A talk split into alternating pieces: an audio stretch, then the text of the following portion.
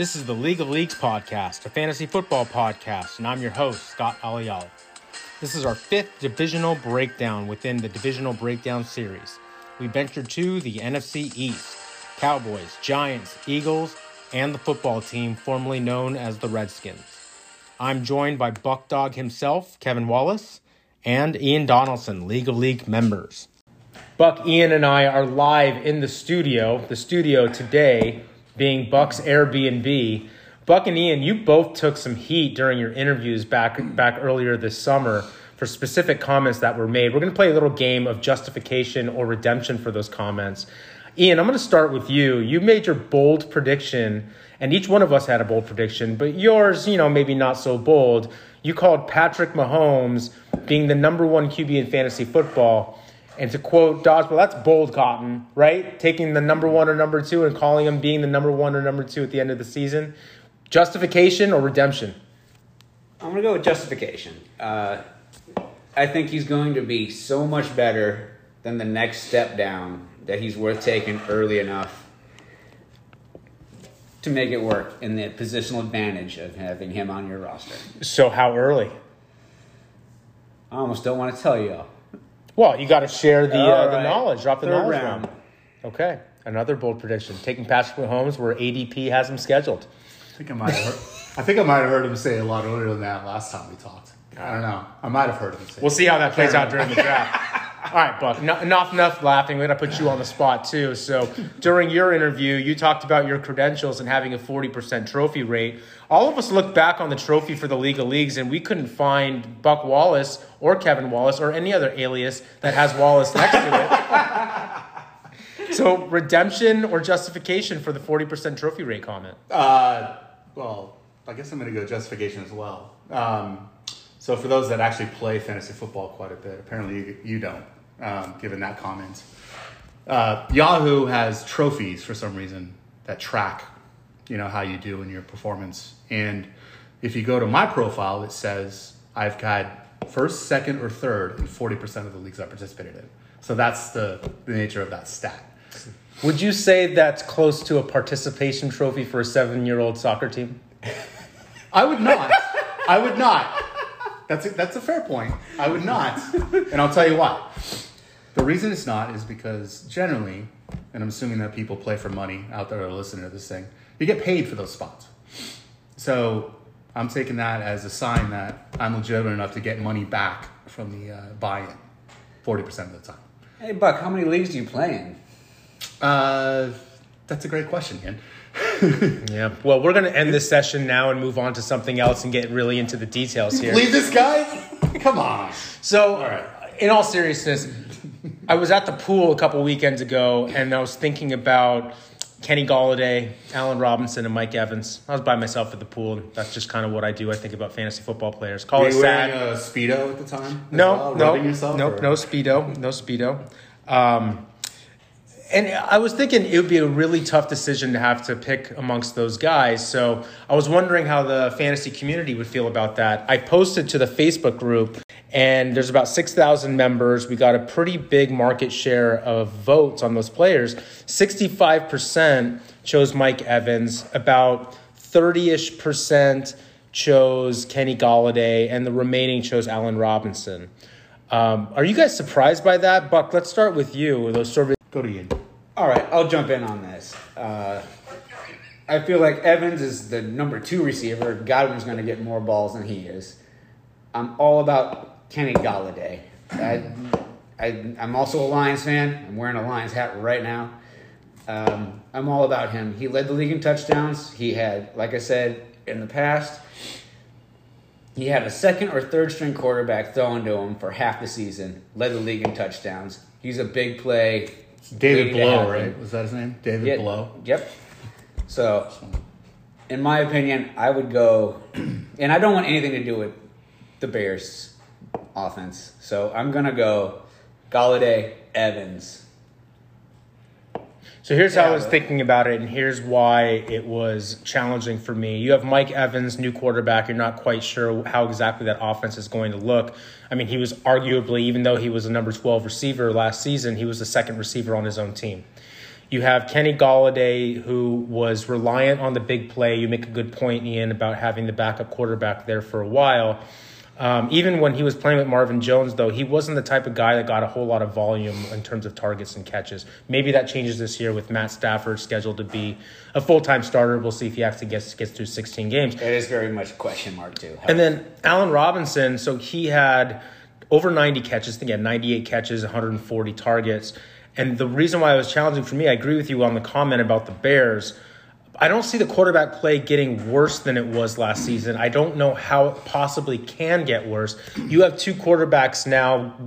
They're not great. I'm not going to say they're great. I'm not going to say they're good, but they will push each other to where the better player ends up getting the start. So I think that at a minimum, the target should still be there. Taylor Gabriel is not on the Bears anymore, right? So it's really Anthony Miller, Tarik Cohen, and Allen Robinson getting the target. Allen Robinson being the supreme player by far. Um, so for me, I was a little bit surprised. I was very surprised that it was so overwhelmingly in the opposite direction because I have Robinson, then Golladay, then Evans. Uh, Buck, I'm going to give you one more chance to. Okay. Okay. well, I think you're comparing. I think it's not a. It's not a question of whether Robinson's going to be a good player in fantasy, right? It's not a. Good, it's not a question of whether he's a good receiver. It's a question of where who you're stacking him up against. I mean, you're talking about two of the most talented receivers in the league, right?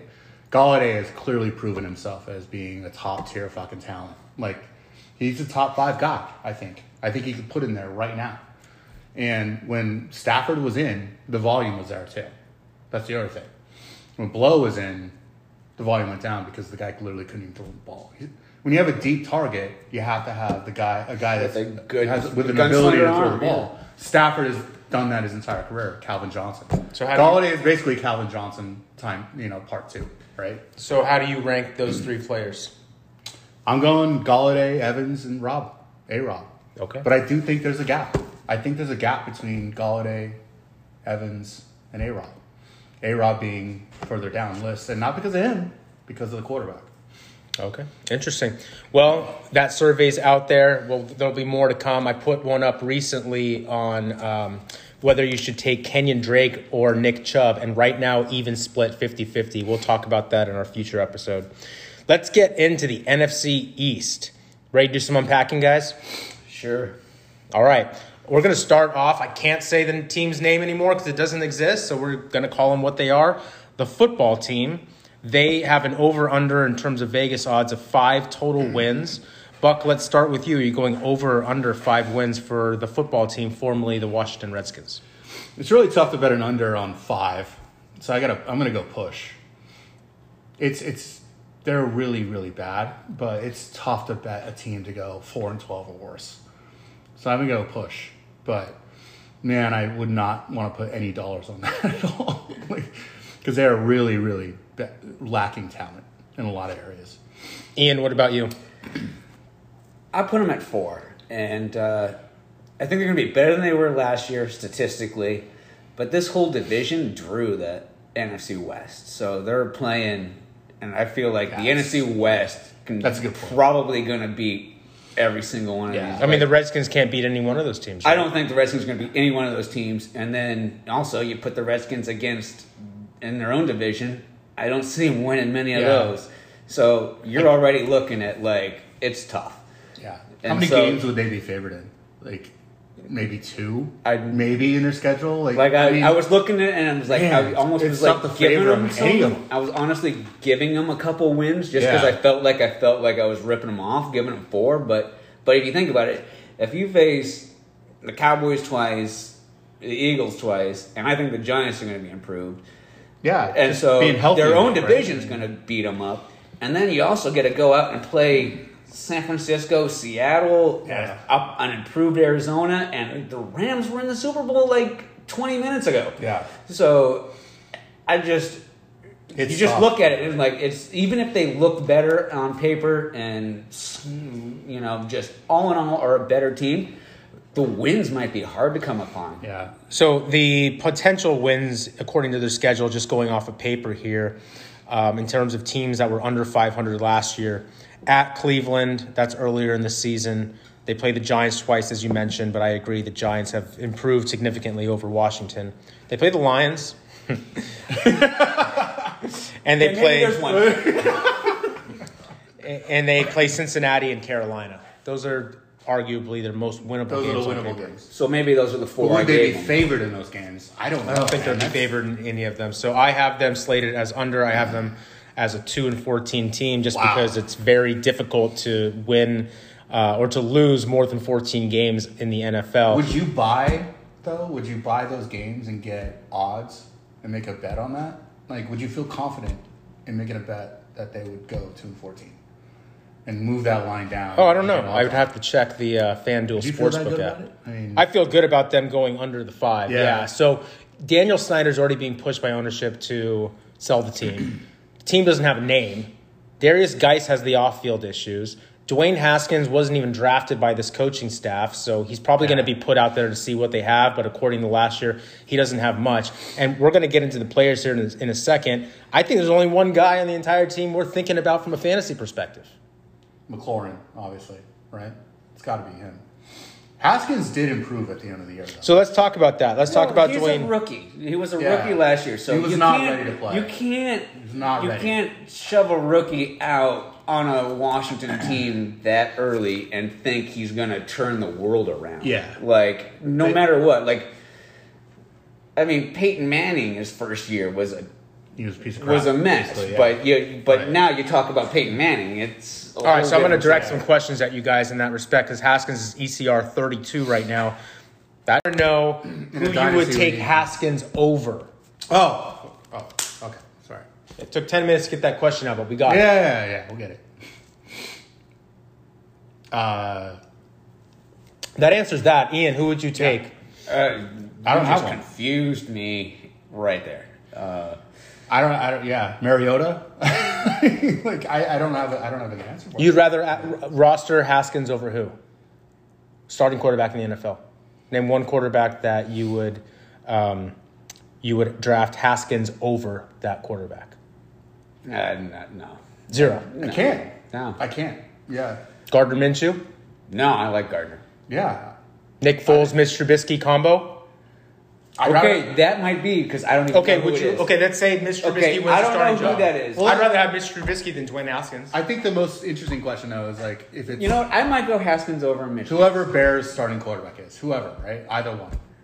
Which which which would you rather have? Whoever the Bears quarterback is versus Haskins, right? I'd have to. I I'd go I would go. Haskins. yeah, you go Haskins. I'd go I'd Haskins. I'd go Haskins Haskins over Bears quarterback. I'd go Haskins too because I think there's still upside there, and like I said before, like we know who Foles is, and Trubisky just looked completely lost. All right, so the takeaway here for the audience is don't draft Dwayne Haskins or Alex Smith or whoever wins that starting quarterback job for the football team. Moving on to the running back position.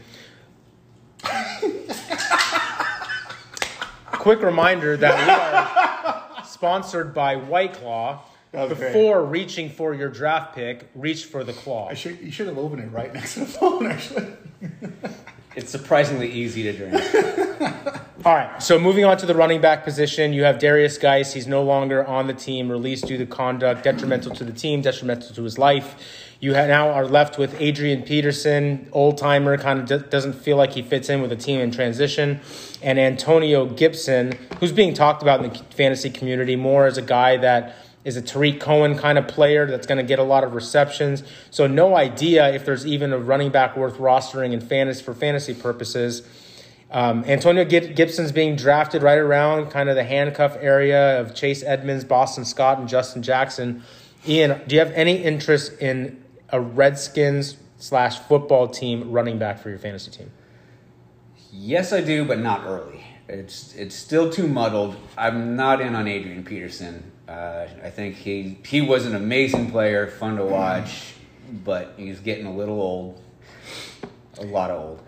if you're faced with Adrian Peterson or some of those backups that I mentioned, are I'm you, going back up. you're going for the upside I'm on the going for the upside, and so I did watch some of these reels on uh, Antonio Gibson, and he looks looks, like a He highlight reel. He, He looks, looks amazing. right? But Okay. also, he's only had like I think he's only had like seventy carries or something like that Yeah, in college, and, and and was at Memphis. So he's not even he's not playing. You know, he's not in the SEC playing against the Alabamas or the LSU's. So he's his competition is not quite there, but he looked like a video game. So ECR on AP and Antonio Gibson is 43 and 47 respectively. So they're being dra- they're being drafted right around each other. Buck, uh, They and also have Love out of Stanford. they do have love. Yeah. And That's um, a good point. he missed all of last season with an injury, so I don't know where he's at health wise, but he looked good at Stanford. I remember watching him rip through my Sun Devils. He looks sick too. and so if Yeah. he's if he's healthy, he might be the wild card. Yeah. Buck, commentary on the running back situation. That's a good point by Ian on Bryce Love because when the nobody gets buzz on a, on that kind of roster, it kind of sometimes that actually means something. Remember when And Alfred actually win Morris didn't get any buzz? Yeah, and then exactly. in Showed up in preseason, and Exactly. stomped people. Exactly. That he has a good Ian has a good point there because he might actually show up and, and go off because I don't know. But we have no preseason, so I have no idea what he looks like right now. But anyone that has zero comments on them, like I don't know. Do you remember the? I'll bring up the Raiders. Sorry. Um, the Raiders were on Hard Knocks. They did not show Josh Jacobs one time, not once. He was never on that show. And you saw what he did last year, right? So I think someone with zero volume, zero buzz about them, there might be something to that.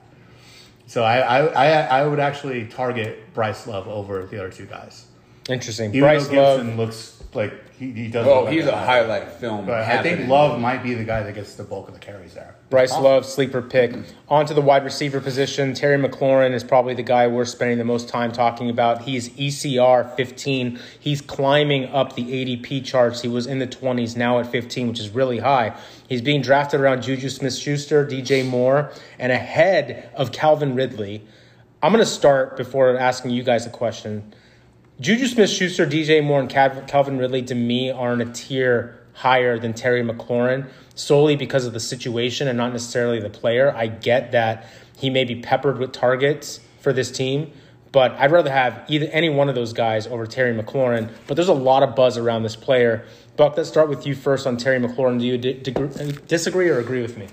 Yeah, I I agree with you that he sh- that's that ranking is probably too high. Not about the player; it's about the situation. I don't necessarily agree with you that he's ahead of a guy like Ridley. I think they're probably pretty similar with those are ranked. Um, Ridley's probably ranked too high as well, so I'd probably drop them, you know, a good five or six spots down on that. But man, McLaurin's good. He was open a lot, and he was playing with bad quarterbacks who couldn't get him the ball. Not his fault, but that's just part of the receiver position, right? So, I I agree with you, but I think I think if he's in that same tier with Ridley, you got to drop both of them a little bit there. Okay. Ian, are you McLovin, McLaurin? I am McLovin McLaurin. I mean, they're going to be chasing points. So sometimes you get two touchdowns in the fourth quarter because you're down by 21 and you're chasing. Uh, but that's a it's a steep price to pay. Yeah, Uh, Juju had a bad year last year, but Roethlisberger's back. So like it's they mesh well, right? They seem to have an instant chemistry. yeah. right. Um, I- and, and so uh, Juju's clearly got to be. Who else was in there? Calvin Ridley. I mean, Calvin Ridley's coming into his third year. Uh, That almost feels like you're rolling into the old second receiver climbing to the first receiver. Yeah. just like the Roddy White and Julio That's a good Jones analogy, yeah. goes to Julio Jones. And not that I think Julio Jones is slumping. They might. I mean, they're gonna chuck it a ton. I think, and there is some talent to be thrown to in Atlanta. So I mean, there's just a lot of good value in wide receivers in that zone. I think, if I'm going to Yeah. be honest with you, and so there's you, you're asking me to rank them, but I think it's almost like So for the they're all good to take. the the analysis of 2019, McLaurin had 900 yards, seven TDs as a rookie. He was wide receiver 29. So we haven't quite seen the ceiling yet. I don't know if we're going to see the ceiling this season. I do worry about. He did get banged up a little bit though. He wasn't Yeah. in the full season. And that's a think rookie I- year. Yeah. That's a rookie year. It's a great Now, season for a rookie. It's a great season for a rookie. And you come team as into a second year, and you also it's Yeah. a second year. It's a second year for the quarterback and the second year for the receiver. Like we're talking about two rookies, Yeah. and he put up. They played together in college, which I imagine would help. I would I would assume it would help, right? But he was the, So did he was James one. Washington and Mason Rudolph. But he was the one last year. You got to remember that too. He, He was. was. the one last year, which is way more. Pre- I mean, he's facing top tier talent on the other end of the uh, on the other side of the field, and he still put up those numbers in his. Room. But you're still not taking him over Juju and DJ DJ. Moore. DJ Moore? No, I'm not taking him over DJ Moore. Okay, so you're Um, you are in agreement that you want to drink the Kool Aid, but not necessarily at Not this at price that, point. not at that level. Okay, um, not at that level. I think they're just all bunched together, and I'm they're probably all going to go bang, bang, bang, bang, bang, bang, bang. So to rank them is you could rank them, but Yeah, it, but I think they're just going to be a cluster of wide receivers that all go yeah. in almost Yeah, a I feel like- handful of picks. I feel like I'd rather have Juju, but would I be mad if I got McLaurin? No. Let's bangity bang down the depth chart of the running backs to Steven Sims. He's the number two, or I'm sorry, the wide receivers. Steven Sims is ECR 78, and for the audience, that's expert consensus rankings. ECR 78 is right around Josh Reynolds, Mohamed Sanu, and Kenny Stills. Ian, let's start with you. Nope. Pass. Pat, All those other guys no, over Steven pass. I- no, I'm not. Okay. I'm Sounds not- like you guys I'm wanna not just move on chasing from a the topic. second wide receiver on the Yeah. Washington football team. Yeah. Okay. Buck, are you chasing the tight end, Jeremy Sprinkle or Logan Thomas? I am not. No, I'm not. I I'm pretty solid at tight end in my in, in our league, and uh, I would hope that I can find two better tight ends than Jeremy Sprinkle in any other league that I'm in. I, I, Tight end. We roster ten of them in our league. Just Sprinkle's not one of them. Okay, let me ask you guys a question. I just want you to answer in the one word of either I agree with option one or option two. Drafting fantasy football players on teams that you expect to be really bad, there's two different schools of thought. One is they're so bad that at some point during the season they just kind of mail it in and you don't really want to have any players tied, tied to your team on a team like that. And thought process two is the team's so bad they're going to be behind and there's going to be garbage time fantasy points to accumulate, especially at the wide receiver position. Ian, option one or option two? Option two. They'll throw. like these guys are playing for pride too. They don't they're not mailing it in, really. They're really they're all they're all trying to make a name for themselves. They're all playing for future contracts, future jobs. Every day is a job interview for them almost. Sounds like Ian had Blake Bortles on his fantasy team. Buck, option one or option two? I'm glad you brought that up because um, I'm going option one, but it's contextual, right? Why are they bad? Why are they losing? That matters, right? If they're losing because their defense sucks, yeah, I'm going to go with Ian Defense all here day. could be good. The defensive I'm defensive going to go with Ian all day on that. defensive right? line on the on the football team could be pretty good. It could. It was last year actually. Yeah, and were they in a lot and they drafted Chase Young, Yeah. Yeah. So Montez Sweat, Chase Young. So if I'm if Get I'm going for if I'm going for a bad team that is because the offense sucks, I'm not chasing that receiver. No way. If the team is bad because their defense is, is you know they're awful, right? So I'm in I'm in the camp of option one, and I don't want to have my fantasy team, especially at the price point of where Terry McLaurin is. I don't want to invest draft capital in, in a player that's on a team that's that bad. Let's move on to the New York Giants. New York Giants, their over under win line is six. Ian, you going over or under six wins for the New York Giants? When I looked at it, I put them at exactly six. So I'm not over, not under, just exactly six. And is that due to scheduling or due to you don't think Daniel Jones is going to take the next step? Is it you don't believe in the defense? I I kind of just just looking at this whole thing, like I like the whole league ended there, this whole division drew the NFC West. So it's a scheduling issue. It's a scheduling issue. Got it. Like, Okay. and I'll just they'll they'll all play each other. I can, and like just looking at the schedule, I don't see him beating honestly anybody in the NFC West. And then you go through, and I don't.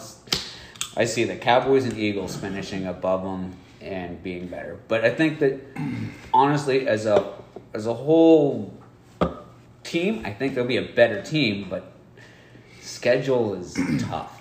Buck over under six wins. I'm actually going over. Um, I think the the analysis on schedules is tough in the NFL because teams change a lot, each from year to year. And so when you evaluate how tough the teams are from you know the last year or previous seasons, sometimes you get you get it wrong because there tends to be some fluctuation in, in, in actually how tough that game's going to be. And if you remember, like you got to remember, the Giants had a ridiculous number of injuries last year. Yeah, they Just had a a rough ridiculous number of injuries. They had a rough last year. And you know, while the GM isn't all that good, I don't think he did invest a lot in the O line. And when you do that, and you have a guy like Barkley, that's they got to get better just for that reason alone. I really, I I really do. So if Barkley stays healthy, Daniel Jones stays healthy, doesn't fumble the ball a million times like he did last year, I, I'm going over. I, I think, I think they're a better, they're a much better team than they showed last year. So I tend to agree with your comments, Buck. I have them slated as six to ten, and six and ten as well. So I'm going with the cop out answer that Ian went with. The going with the push. Going with the push is boring. You can't just go with the push, but I'm going to go with the push too. And here's the reason why. he went under. No, he went. He I went went, push. I went straight six, He but went straight six. But you can convince me to seven. But like, So- it's close. It's like close. Like tying this back to agreement with Buck's comments, I do believe that they will be a better team. But when I did my schedule analysis, I found myself trying to find wins for them because yes, of the yes, same. exactly. Yeah, Scott. yeah. I mean, I I think, I think that brings up a bigger point, though. It's I think that's tougher than we all might think. Going through game by game and saying they can win that, they can lose that. So, they do it on yeah, we're NFL also- Network perfectly every year. What do you mean? we are completely winging it on this. Like you don't it- know what a team's going to actually look like. but I don't. But it's like so, I think you know maybe this is just my opinion, but well, it is my opinion. But I think Is doing it? it, doing it, doing it that way, I think is problematic because a couple of those teams that we might slate as a loss, they're going to be wins because those teams are going to not be as good as we think they are, and that's as we think totally, totally true. you know? All right. So for those of you that didn't pick up on that, that was Buck's opinion. Moving on to the fantasy players on the New York Giants. So Ian, why don't we start with you? Daniel Jones is ECR 17. In 2019, he was the quarterback 24 as a rookie. He threw 24 TDs, and he had um, three rushing TDs as well. He's being drafted around Baker Mayfield, Jared Goff, and Aaron Rodgers. Are you buying the Daniel Jones taking the next step and being fantasy relevant enough to be your backup quarterback or a potential super flex starter in your fantasy team? Okay, I'm not gonna lie to you. I play one league only, and it's not super flex, so I've never even considered anything like that. So I don't even know how to calculate that into my game strategy. Let me pose the question a different way to you then. We're in a COVID environment and you want to roster two quarterbacks and you're still playing in that one quarterback league. But because we're all worried about COVID and we think there's higher risk of players missing games, is Daniel Jones the quarterback that you want in that area I would be all right with him as my number two. I, we're gonna get into our wide, their wide receivers shortly, but I think that if everybody is healthy, he's Over got- who though? Over Baker, Goff, and Rodgers? Over one or two of them? I like him over Goff. I like him over Baker. Rodgers is Rodgers. I've just seen Rodgers destroy my lines too many times. So Rodgers is one, and uh, yeah, but I, I guess yeah. Let's, let me slide him in right there. So Buck Daniel Jones, when he got drafted, I saw the um, Twitter posts by the Giants fans. Some of them posted pictures of Kermit the Frog with looking at the nooses. Literally, that's what they were posting. yeah. And one with Kermit the Frog looking like he was going to take a fork and put it into the um, electrical outlet. So, if you're a Giants fan, are you still posting those pictures? Or are you Nice buying? reference, by the way. Yeah. Kermit the Frog references. You might want to be I careful. can't make- I'm you not- might want to be careful with some of these I'm not good enough to make make this stuff up. You So, might want to be a little careful with that kind of reference. Though, I'm just saying. Buck your thoughts I on won't Daniel explain it on here, but I'll, I'll tell you later about why you might want to be careful about that one. But uh, yeah, I think the so I have Giants friends as well, and they were all pissed, right? Not about They're still alive, right? not about the yeah, they're still, they're still. Good point. We're getting dark here. I love it. This is great. We're getting dark. Uh, they were pissed about the pick. They weren't. They they weren't pissed about the player. They were pissed about where they took him. They felt Yeah. like they could have traded down and still caught him, right? But I don't think they were necessarily down on the guy himself. It was just about where he got taken. And he I think being he, comped to Ryan Tannehill at the time. probably, probably. I think he's Who, by the way, looks great as of half the yesterday last year. Yeah, I think But- he's. So I think he's better than Tannehill at this point in his career because the guy knows how to play. Tannehill, I don't think knew how to play quarterback when he got when he got thrown. He was a wide receiver coming out Yeah. of college. Yeah. So I, I, I like him. Um, he fumbles the ball too much. we'll say that. He, he- I think double digit fumbles is, is just not acceptable when you didn't play a full slate. Um, but I would not mind having him in, in a in a super flex starting spot, especially with that receiver corps and Barkley. Do you like him over the other names he's being drafted? Not Ro- not Rodgers. I think if Rodgers is really in that tier, that's ridiculous. That Rodgers is elevated above that. Rodgers ECR is in the low to low teens. Yeah, I don't. 12, yeah, 13, I don't 14. buy that at all. Well, then- Rodgers is a The num the numbers speak for it. Well, that's a Look lot at- different. well. Yeah, The, but Rodgers is you a said- playmaker. Well, wait, just you said straight up. Jones is 24, right? Jones So was 24 last year. He's ECR 17 this year. ECR 17. And Rodgers is around Okay. 13, 14. Yeah, I think I would say Jones is appropriately priced. Rodgers is underpriced. Okay. Let's talk about Saquon Barkley. How about that? Saquon Barkley is the second player off the board, let alone the running backs. He's the second player off the board in almost all drafts. He's being drafted right next to Ezekiel Elliott. My personal thoughts is I like Ezekiel Elliott, the pick, more than I like Barkley. Barkley last year was a running back 10. He missed a little bit of time with injury. He had eight TDs, 1,200 yards. He's a beast. His rookie year, he crushed it. I had him on the team, and he just makes play after play. He catches balls. He gets a volume of carries.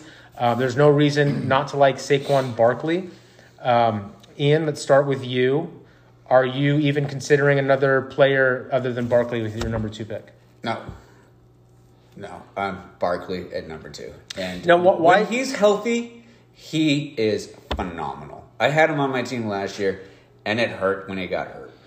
But once he got right, he was amazing. Let me ask you this question. Because it's really Barkley and Elliott are right next to each other, right? Do you want the running back that's playing the Giants twice a year, or do you want the running back that's playing the Cowboys twice a year? If I put it to you that way. I want Barkley. All right.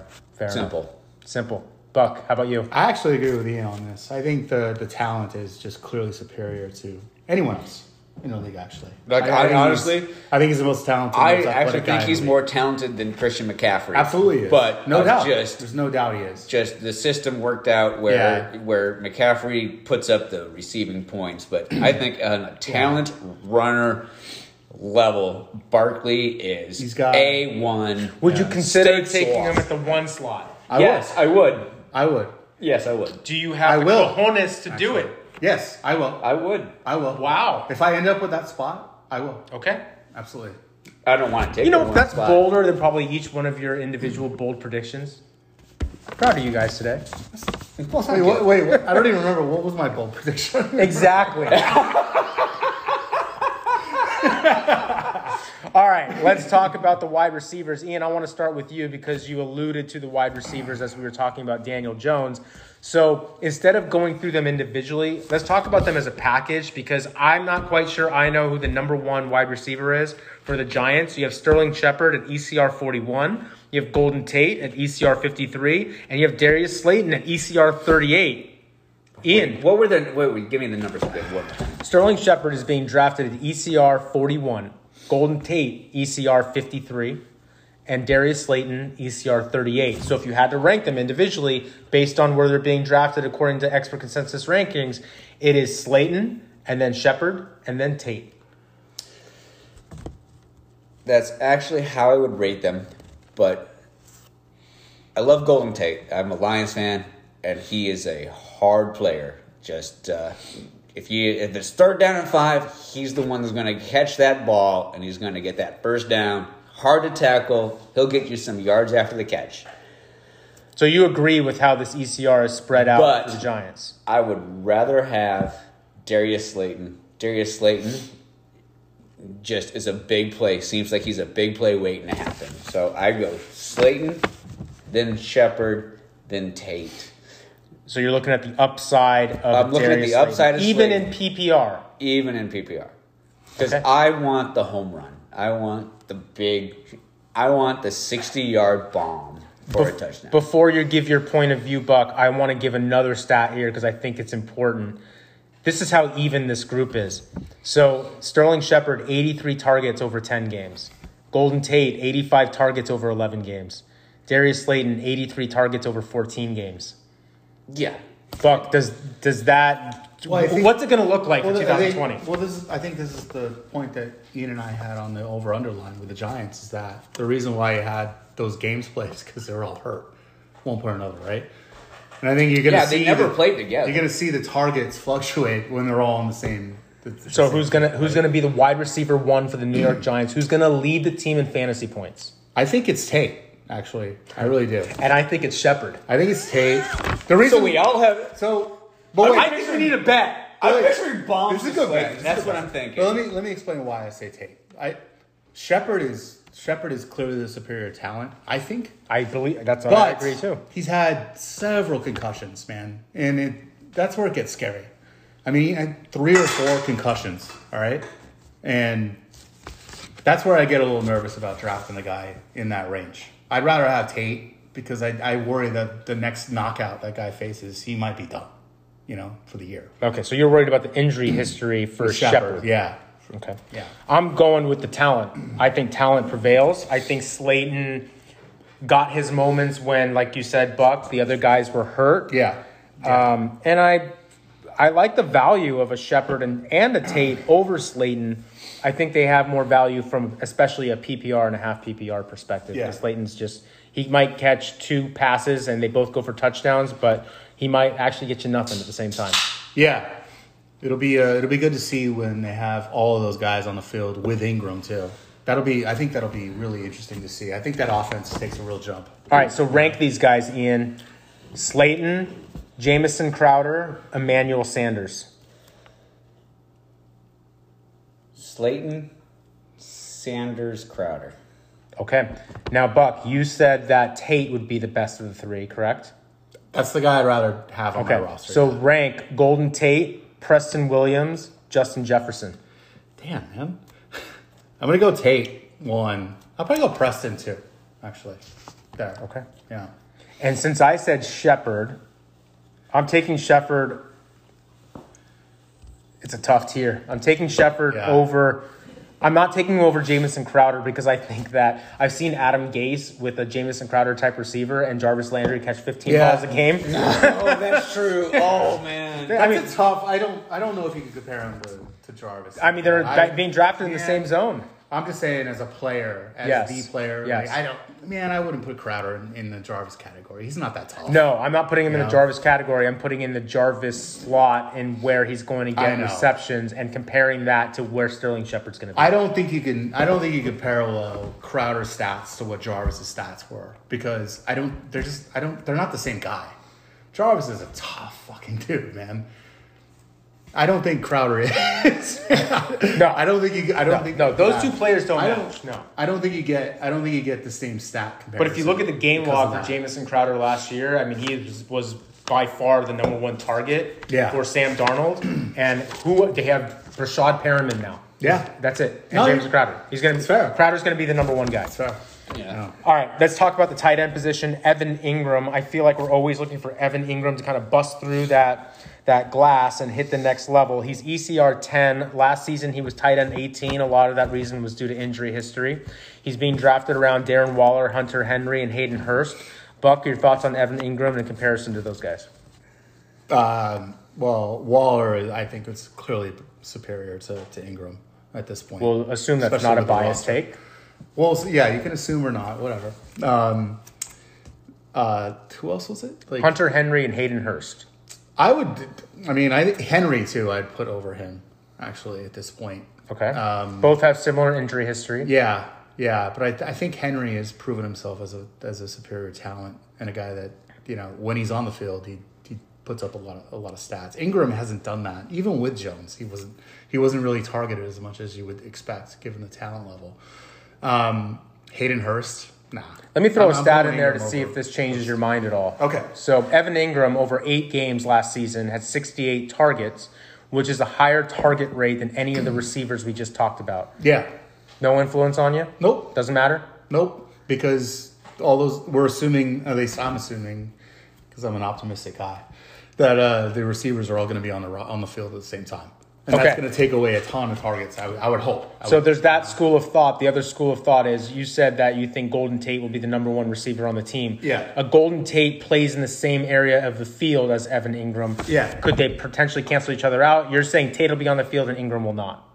I'm saying Tate gets the volume because Tate's a better player and he's Okay. a better receiver. Ian, your thoughts? uh, I mean, Hayden Hurst went to Atlanta. So Replacing Austin replacing Hooper, Austin Hooper, who was a top- top- top five tight He end. was he was wasn't he number one or something last year? He was amazing last year. He was I think number one early in the season. He ended off, I think, five or six, tight tight end five or six. But he was great. So I think the pass volume there at Atlanta with Hayden Hurst is going to be pretty solid. And tight end is a weird spot where I feel like you want one or two or you don't care. Fair enough. So you're gonna you're not gonna draft tight end in those middle rounds. No, I'm going to get one or two or um, Flyer, right? or we're gonna I'm gonna figure this it out. is Yeah, this is fly. looking at round six to eight ish. No, I'm not taking a You're not going tight there. end at round yeah, I, six. I, I agree with Ian on that too. Like I'm I'm stacking receivers in those rounds. I Yeah, think you know, stacking. So Buck, Yeah. this came up on a on a different episode when we were talking about the AFC West. The Raiders signed Jason Witten, and maybe this is just a horrible question, but I'm going to ask it anyway. Does Jason Witten take away any red zone targets away from Waller? Since you're a Raiders fan, I'm going to ask you the Yeah, I, I think I don't think Waller even got red zone targets all that much. He had, last didn't year. score a TD in the last nine games of the Yeah. season. Wow, I didn't it- even think about that, but wow. Yeah, and again, and again, you got to think contextually with the Raiders with Waller. They didn't have any receivers those last nine games. Literally, they had zero, they had to sign guys off the street. Zay Jones, they had to trade for just to put a guy on the fucking field, mm-hmm. right? And when you have that dynamic, Waller was the only guy that could catch the ball. You're a tight end. You're not going to get open if everyone's focused on you. Okay, so I don't think that's necessarily a fair comp to say that, but injuries happen. Depth is an issue all the time, right? So Waller, I think, will get the red zone targets that he didn't get last year because he's just going to have more talent around him to take attention off of him. regardless of Witten. Witten is irrelevant. Witten's a coach. I think is is why they signed the guy. He's a coach. Okay. Waller needs a coach, and he's got one. He's got a great one. Fair enough. We're going to take a break for a second. We're going to again thank our sponsors, White Claw. With 10 delicious flavors, before reaching for your draft pick, reach for the claw. Yeah, I'm enjoying my mango right now. I got a watermelon is delicious. The mango is pretty good. It's nice, right? All right, guys, moving on to the Philadelphia Eagles. We're going to look at their win total here. It is at nine and a half wins.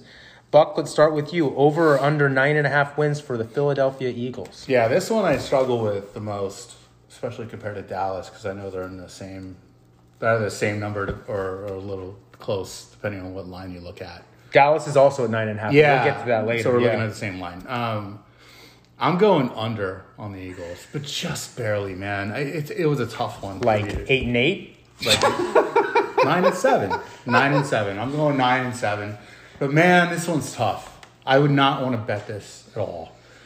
I feel like they have the talent to go over, or they should probably go over, but the schedule is fucking tough, man. I, I know we just talked about schedule, not not. No, I mean they're all playing the relevant. same They're all teams for the most playing- part. No, they're not saying they're not all playing. They get they get New Orleans. They get They get the first place schedule in their Yeah. division. That's Oh. right. and I Okay. and I'm pre- I'm feeling pretty good about New Orleans being a good tough team. Ye- oh, you think because They're getting the Niners, right? I mean, I it was tough, but I'm going under nine and seven. But man, that's a good team. Ian, what about you?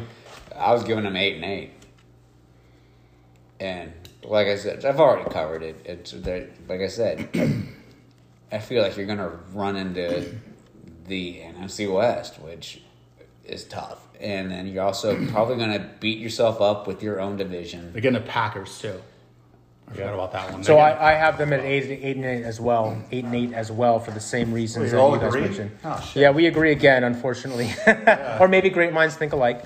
All right, uh, let's talk about the talent then. Carson Wentz, ECR eleven. He was quarterback ten last year. He threw for four thousand yards and twenty seven TDs. Ian, are you interested in a guy like Carson Wentz over Drew Brees, Tom Brady, Matt Ryan? No. You like all the other guys more than Oh, you like every single one Carson of those Wentz. guys better. What about you, Buck? I like him better than Brady. I feel like he's getting faded a little too hard. That Wentz is getting faded a little too hard? Yeah, yeah, I do.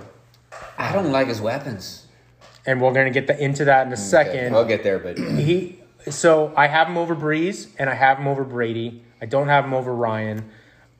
I have him over Brees because I mentioned this on a on a previous podcast.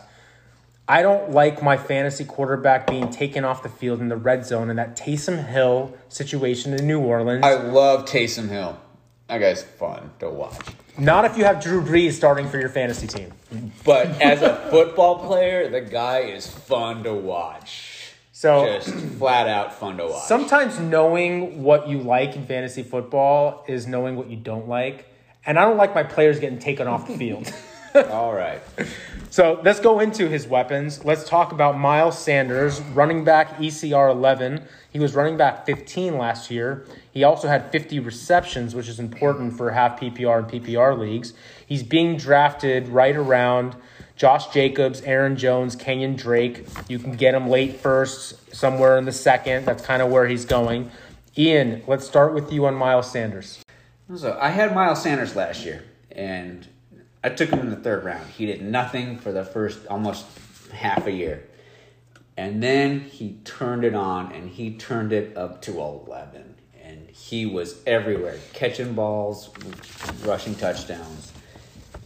I'm, I'm all in on Miles Sanders if he's available to me in the second round. Are you in on Miles Sanders over Josh Jacobs, Aaron Jones, and Kenyan Drake? Yes. Buck, what about you, Miles Well, Sanders? you took Miles Sanders in the third round last year? Yes. Wow. Aggressive. That's why he wins. Um, I don't like him over any of those guys. I don't. I think Jacobs has proven himself to be a superior player. Um, So who's going to take think- touches away from Miles Sanders? Why why do you not like him over guys like Drake, who's never been proven to be a full time back, Aaron Jones, where AJ Dillon was just drafted, and Josh Jacobs, who gets taken off the field for Jalen Richard? well, one, I don't think Jacobs does get taken off for Richard. Um, I think Drake proved himself in the offense that he Pause. was. Pause. Yeah, sure. Pause. Sure. Jacobs doesn't get pulled off the field for Richard. Jacobs had less than thirty catches last year. You gotta again. You gotta remember that they didn't throw the ball that much last year. They handed him the ball. Richard got his stats after Jacobs got hurt. All right. So if you look at those, So you're buying Jacobs getting more touches from a reception perspective. Yes, absolutely. Okay. Richard got a lot of his stats after Jacobs got injured. Okay. And he also got a lot of his stats when Jacobs was injured and still kept playing with a busted shoulder. Imagine catching the ball when you have a busted shoulder, right? So I don't think that's that's I don't think that's a good that's a good comp. Um, Drake proved himself in that Arizona offense, which is very different than the offenses that he was in before, right in Miami. Um, and I think Jones proved himself completely last year that he deserves a rock way more than he got earlier, and he delivered. So I'm I'm gonna go with those other guys first. I like Miles Sanders. I like him a lot. I think he's going to be the full time back in Philadelphia. I think the guy behind him, Boston Scott, is just a guy. I don't see him as a threat to take away carries or receptions. I like Miles Sanders better than the three guys that I mentioned. I'm very high on him, and I think that he has the potential to be the R- overall RB one. Do you see overall them- RB one potential? Really? That's. Do you see I'm them- actually League not- winning potential. I'm not going to argue with you that. Here's what I don't like. I don't like the fact that today they just mentioned him being week to week with some Yeah. unknown lower body I injury. did catch that in the news, so uh, it's Yeah, a little breaking sketchy. news on that. Don't you see them signing a guy though late? Look, if they sign Devonta Freeman off the street, in- if they sign a guy like Devonta Freeman off the street, then I have to revisit my thought process. Yeah. But they have not signed anybody, Yeah. and we're getting very close to the season. That's a statement, right? But we're That's playing with what we get. Look, we're playing with Yeah. what we know right now. Yeah. That's exactly right. Okay, so then Boston Scott, I want to talk about him real quick. Maybe it's just a super fast conversation. ECR 49. He's being drafted around Chase Edmonds, who's the handcuff for Kenyan Drake. He's being drafted around on Johnson. We don't know if he's going to be the starter. D'Andre Swift is going to be the starter. And Tony Pollard, who's the, who's the handcuff to Ezekiel Elliott. Any handcuff potential here, Ian, for Boston Scott, or are you just going all in on Miles? I'm in on Miles, and all of these handcuffs are all just a roll of the dice. Who knows what's going to happen? So, So if Chase Edmonds is snake eyes and Boston Scott is a pair of sixes, are you betting on snake eyes or betting on a pair of sixes? I might go with Chase Edmonds just because.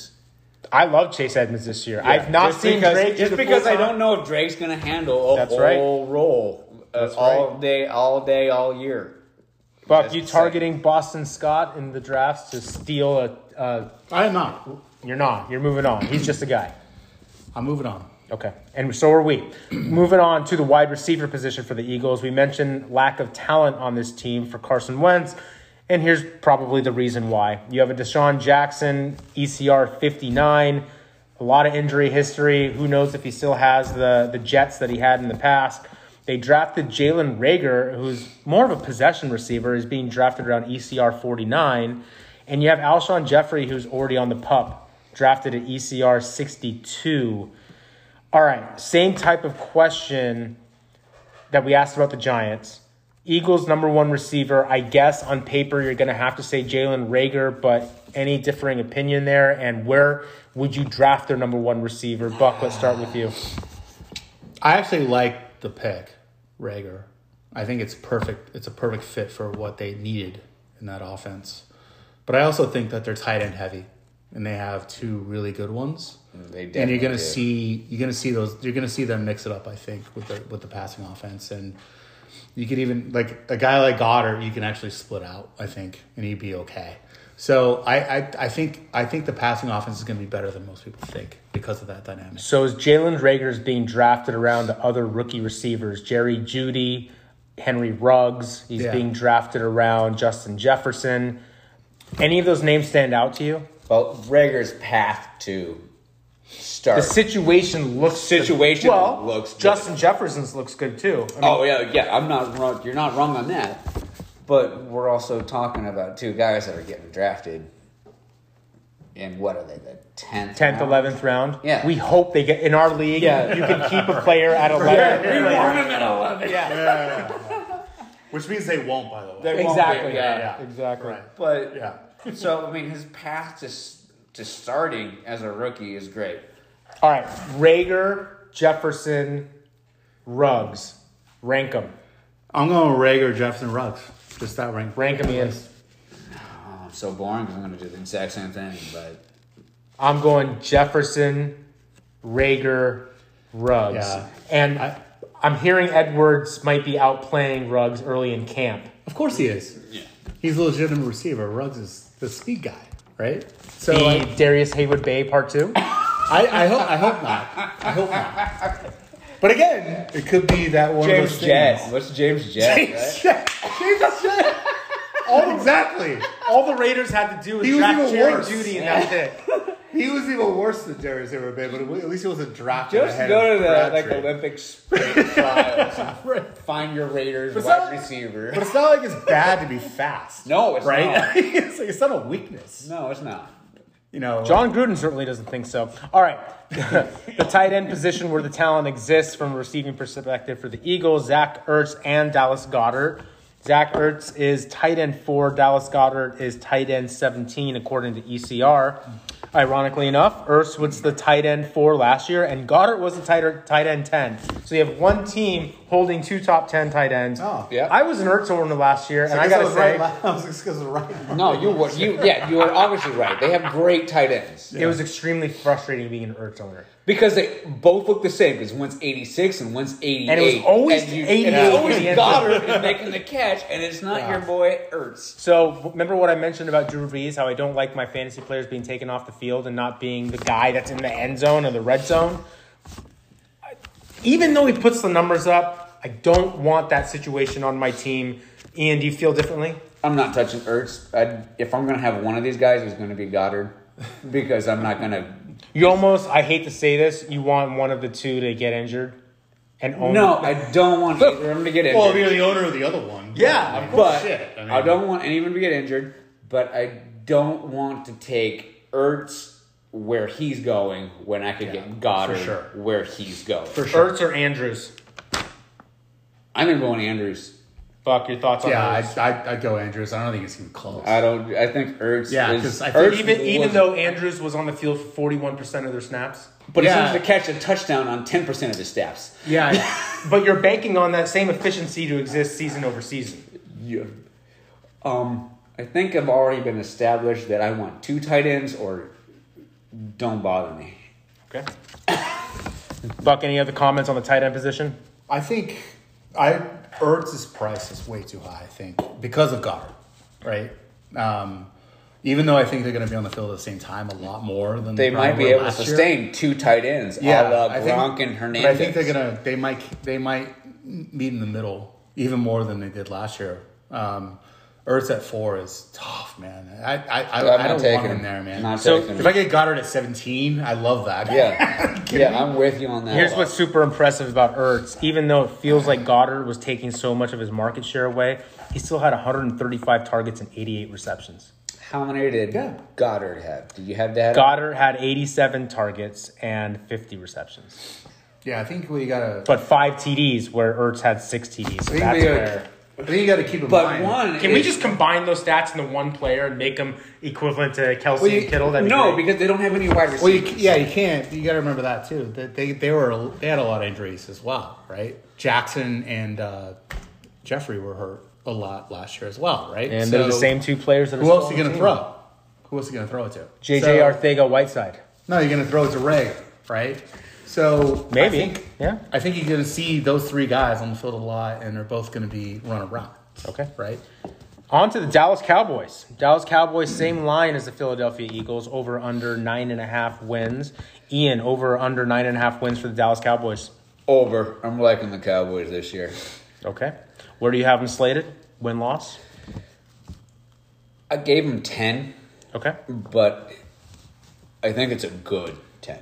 All right. That Feeling confident about the over. Buck, what about you?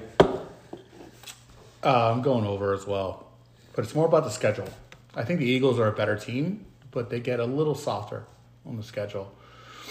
Um, their defense isn't as good as people think, though. They just lost That's Gerald McCoy, risk. too. That's a I did. risk. Yeah, actually, I didn't actually consider that. And I at all. think like Dallas always seems to be one of those teams where they have a ton of talent, and yet they always win nine games.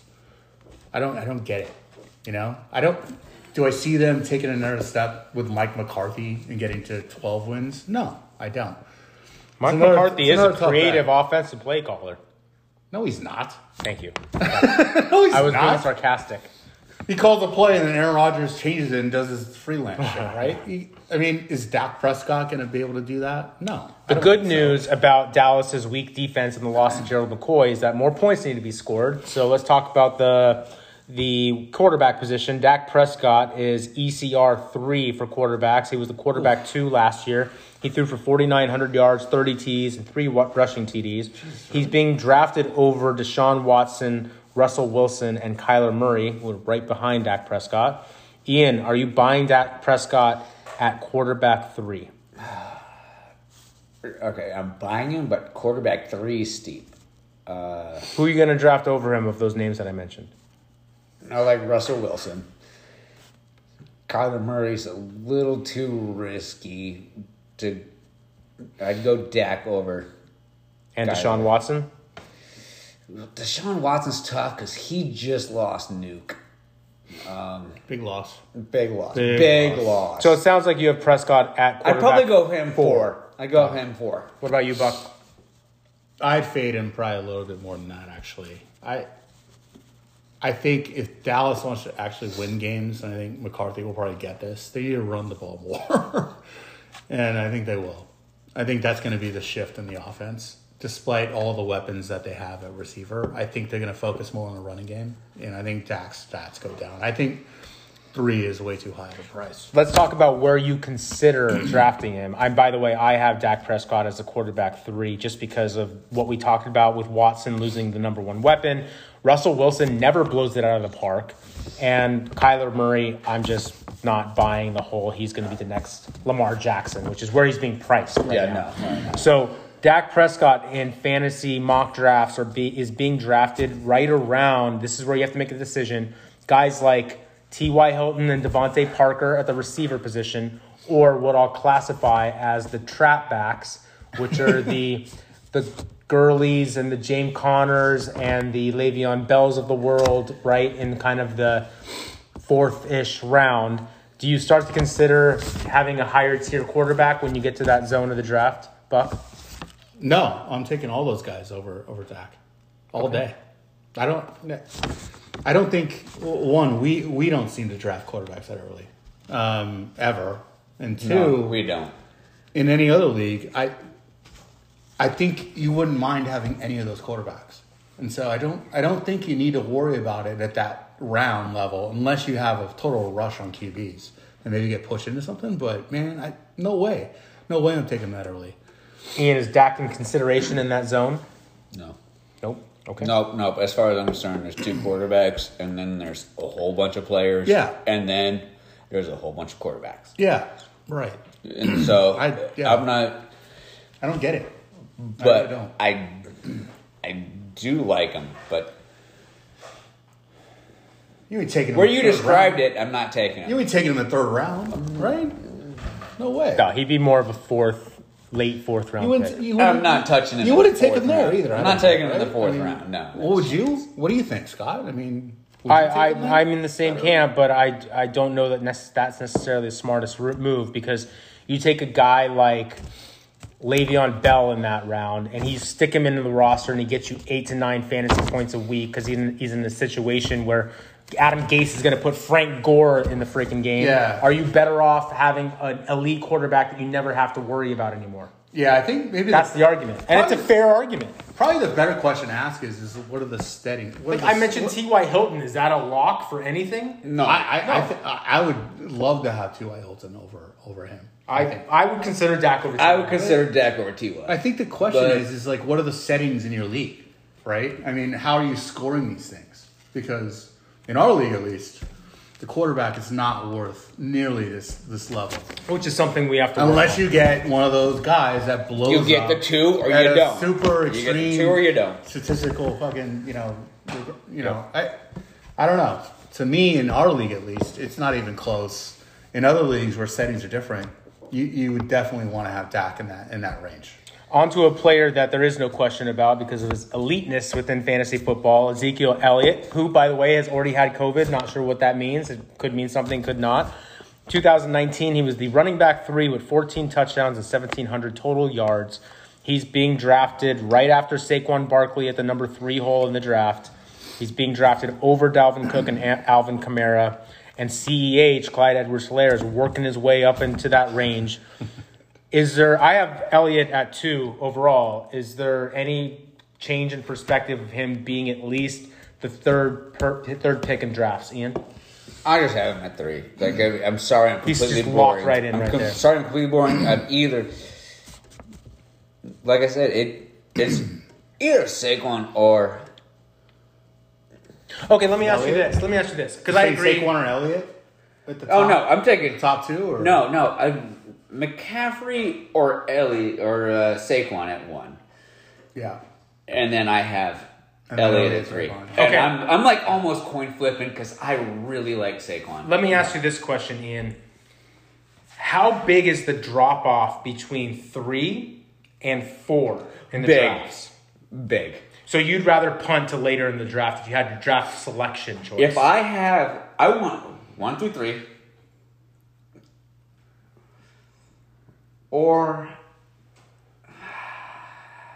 dude, I don't know. you answered the question. You see a steep drop off between the talent at three versus what you get in value at four or five. Yeah, yeah, Got it. Yeah, Buck, what about you? One through three.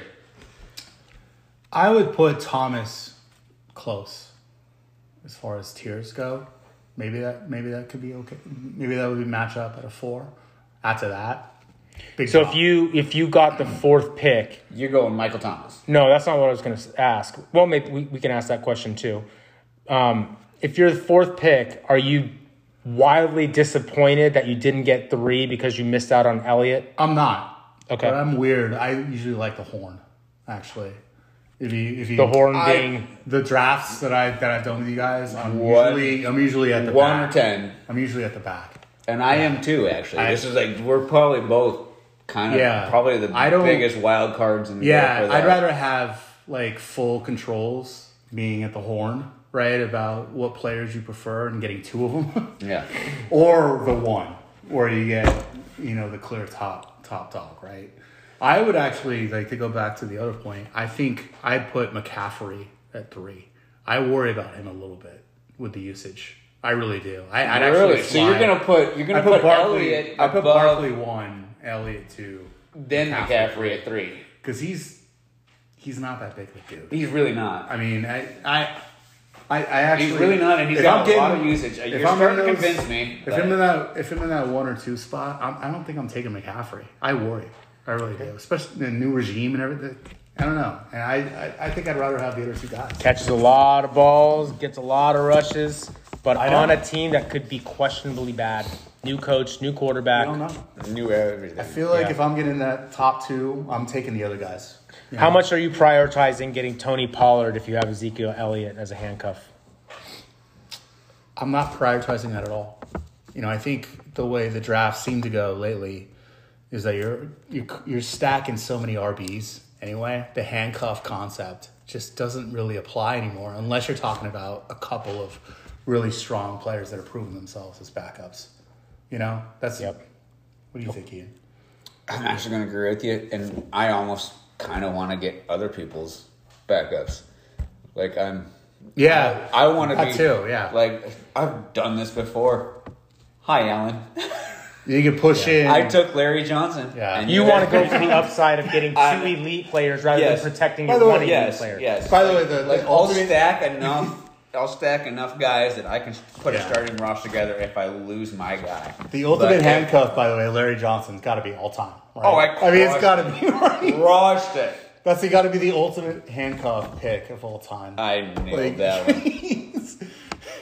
All right, receiver position, Amari Cooper, ECR 16. 2019, he was the wide receiver 10 with 1,200 yards and eight touchdowns, 80 receptions. He's being drafted around Juju, DJ Moore, and AJ Brown. Ian, let's start with you on Amari Cooper, ECR 16. I don't want any of Amari Cooper. Why I think not? he's talented. I just think there's number one, lots of mouths to feed, and he's the highest. He's a boom bust guy. He's the highest drafted, so you got to pay the most. You got to you got to take an early round draft pick on that guy, and he's not that much better than Gallup. And there's a big gap on that. And they just brought in CeeDee Lamb, so I see.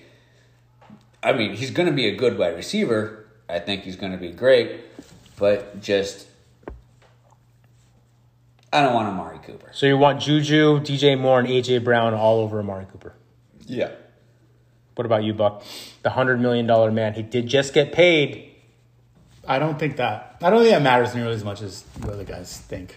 Um, I, but I, sadly, I tend to agree with Ian on the, the options that you're talking about around the range that he's in.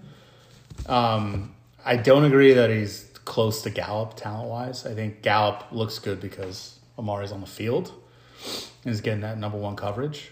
But, But that counts because Gallup still makes those catches. I agree. And Gallup still gets those yards, and Fair Gallup enough. still gets goes gets those touchdowns. I agree. So Fair enough.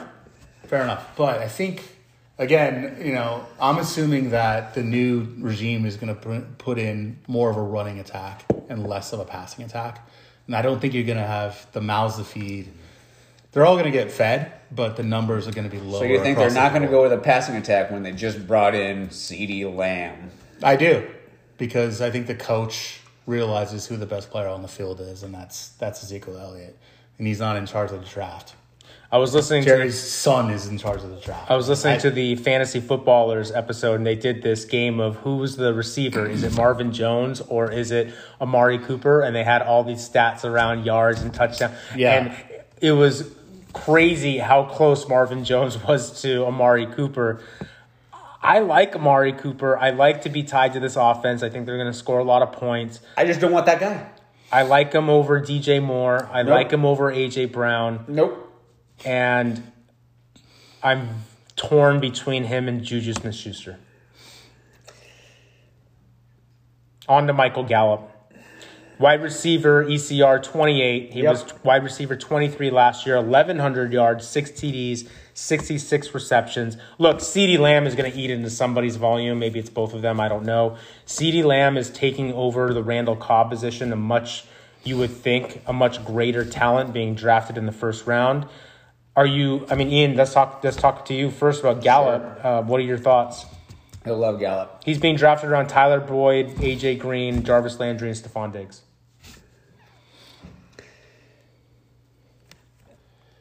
All right, Stefon Diggs is on a whole new team, whole new quarterback, so that's rough. Hard to judge that. AJ Green, I don't want to roll the dice on AJ Green. He just scares me. Who else was on my Tyler Boyd and Jarvis Landry. Yeah, Tyler Boyd is also. I mean, well, on the same team too. yeah, he's on the same team. A bad team with a It's a bad team with a new Yeah. quarterback. Yeah. Well, by the way, they might be awesome. Like, I'm not even gonna. That could be one of your Not like, gonna they're dog down and they're That, throwing a that lot might be type one shit. of those Yeah. like Joe Burrow be chucking it, Yeah. and I I'm not opposed to that, but Gallup just seems to just put up points. Like I've had him for a couple of years, I think, and he he's he slides into some numbers, and I like him. Buck, any of those names jump out to you? Gallup versus the Tyler Boyd, Jarvis Landry, Stefon Diggs area of the draft. I actually like Diggs quite a bit. I would take a flyer on him in that range. I think it just like shows you where you're talking about where these ECR rankings are and the type of talents that you have there. I, th- I think it just goes to show you how deep The receiver position is. really Well, is. yeah, you the, know? the receiver I mean, position is I- deep because I love unbelievable. Diggs as a talent. I like all those guys. Yeah. Actually, you know, I mean, it's just it's unbelievable. All right, So- speaking of deep, let's go to CeeDee Lamb, who's ECR 48.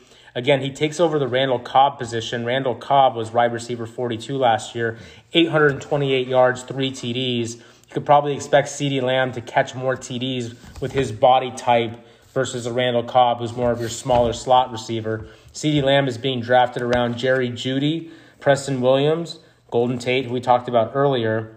Ian, your thoughts on CeeDee Lamb? Does he come out as a rookie and make a big impact? all the way, All the way. all the way. Uh, So, based on you- what you're saying, you- you- let me summarize your receiver analysis. You're basically saying Amari Cooper's volume goes down, Michael Gallup stays the same, and CeeDee Lamb takes away from Amari Cooper. yeah, I'm ba- well. I'm basically.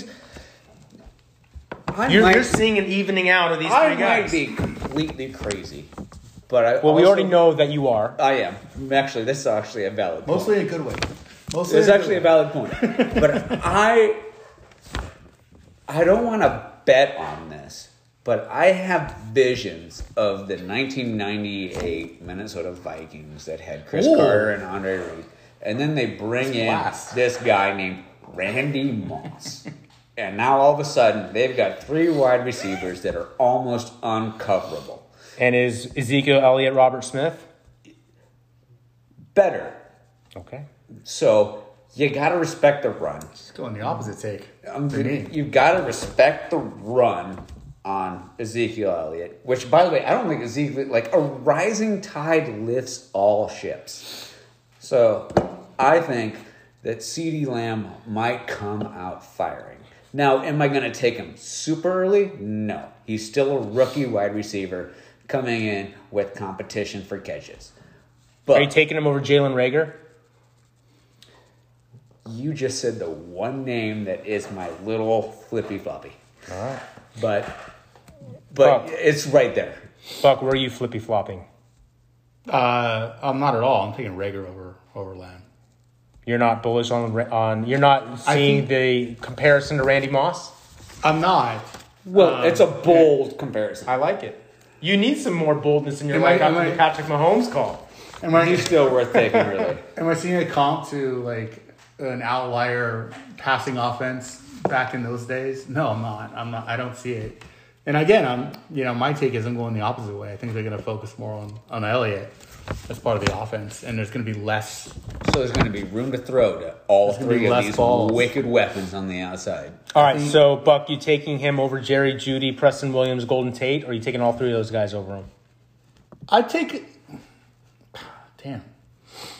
I'd take him over Preston Williams. It again shows you how deep the receiver position is, Yeah, I, right? I, would, I would I take him love over. some wide receivers late. I would take him over Preston Williams, assuming that it's low enough to where this becomes relevant, and hopefully, you're somewhere near the keeper level in our league. Maybe not all the way there, We're but flirting like, with it, yeah. That's a, that is a, I- CeeDee I- Lamb. I feel like is flirting with keeper league, and but that's I, it. yeah, the other guys, I'm I'm taking over him. Because in our weird scoring, by the way. I don't know the answer to this. I don't know if you guys do. Is Michael Gallup on a contract year? oh, I don't know. If he's on a no, contract, he's not yet. Okay, no, he's I not. don't, I don't think. No. Where I was This going their with this year, was right? if he's on a contract year, CeeDee Lamb steps into the wide receiver role alongside Amari Cooper, and they're both starting, then you definitely want to No, keep that's, CeeDee that's a good question. Uh, it, he's on his third. Gallup's third. Yeah, it's year. only like It's like three third years, year, right? yeah. I think they get four only year had deals four where he years. got drafted, right? So I no, I don't, I don't think it's. All right, we're running out of time here. We've got to keep it moving. Blake the Snake, the tight end, ECR 16.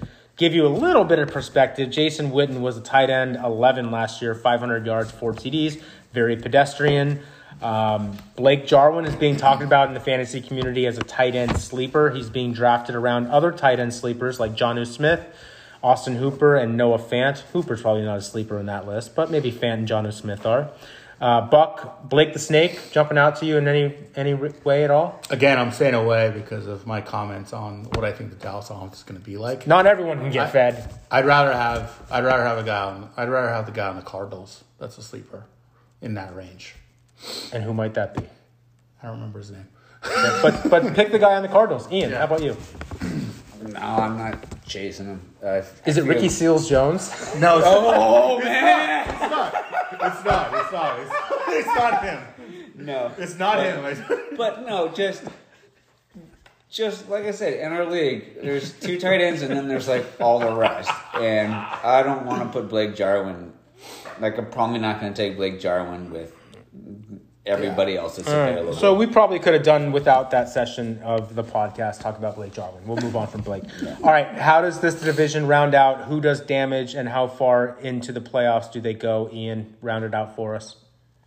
I think Dallas is the only one that makes the playoffs, and they could be scary, but you know, I don't really see him winning a first round. Like, So they're either going to lose in the wild card matchup or yeah, lose. Okay. yeah, All yeah. They'll make the playoffs because they won their division, but honestly, NFC West is going to have a wild card that's going to be Seattle or San Francisco. Got it. So no noise out of this division for No. Ian. What about you, Buck? How does the division play out? I think Dallas and the Eagles make the playoffs. Actually, oh, and I think either one could win a round. That's about it. Divisional at best. Yeah, yeah. I I think Seattle might take a step back. I do Actually, not think I- so at all. I I think think, they might Seattle's going to stomp this year. Um, so I have the Cowboys, Eagles, Giants, Redskins in that order. I got to stop saying Redskins; it's just built in me. Um, I have the Cowboys losing in the divisional round. I have the Saints and the Seahawks going to the conference championships, with the Seahawks going to the Super Bowl. I also believe that they're going to do quite well. Ian, I hope I don't draft right next to you because we have a lot of things in common. Yeah. All right. So Hey, um, no Niners? Are you saying? Are you? I, Like, I fading think the Niners right now are a complete and utter disaster. Really? I would not Yes. think so at all. I think they will be just fine. Super Bowl slump. Nonsense. Wow. Nonsense. Parting comments for the podcast, Buck. Uh, it's a lot more fun in person. I gotta say, It I had a is, great man. It's the show. great to see you guys. this is fantastic. We are less than two weeks away from our draft. We're less than two weeks away. Two weeks away from most people's draft. Um, it is a lot more fun being in person, and draft day is going to be a really good time. So, with that, thanks everybody. We are on to our last couple divisional breakdown series. We're going to get into the AFC East next. Thank you, everybody.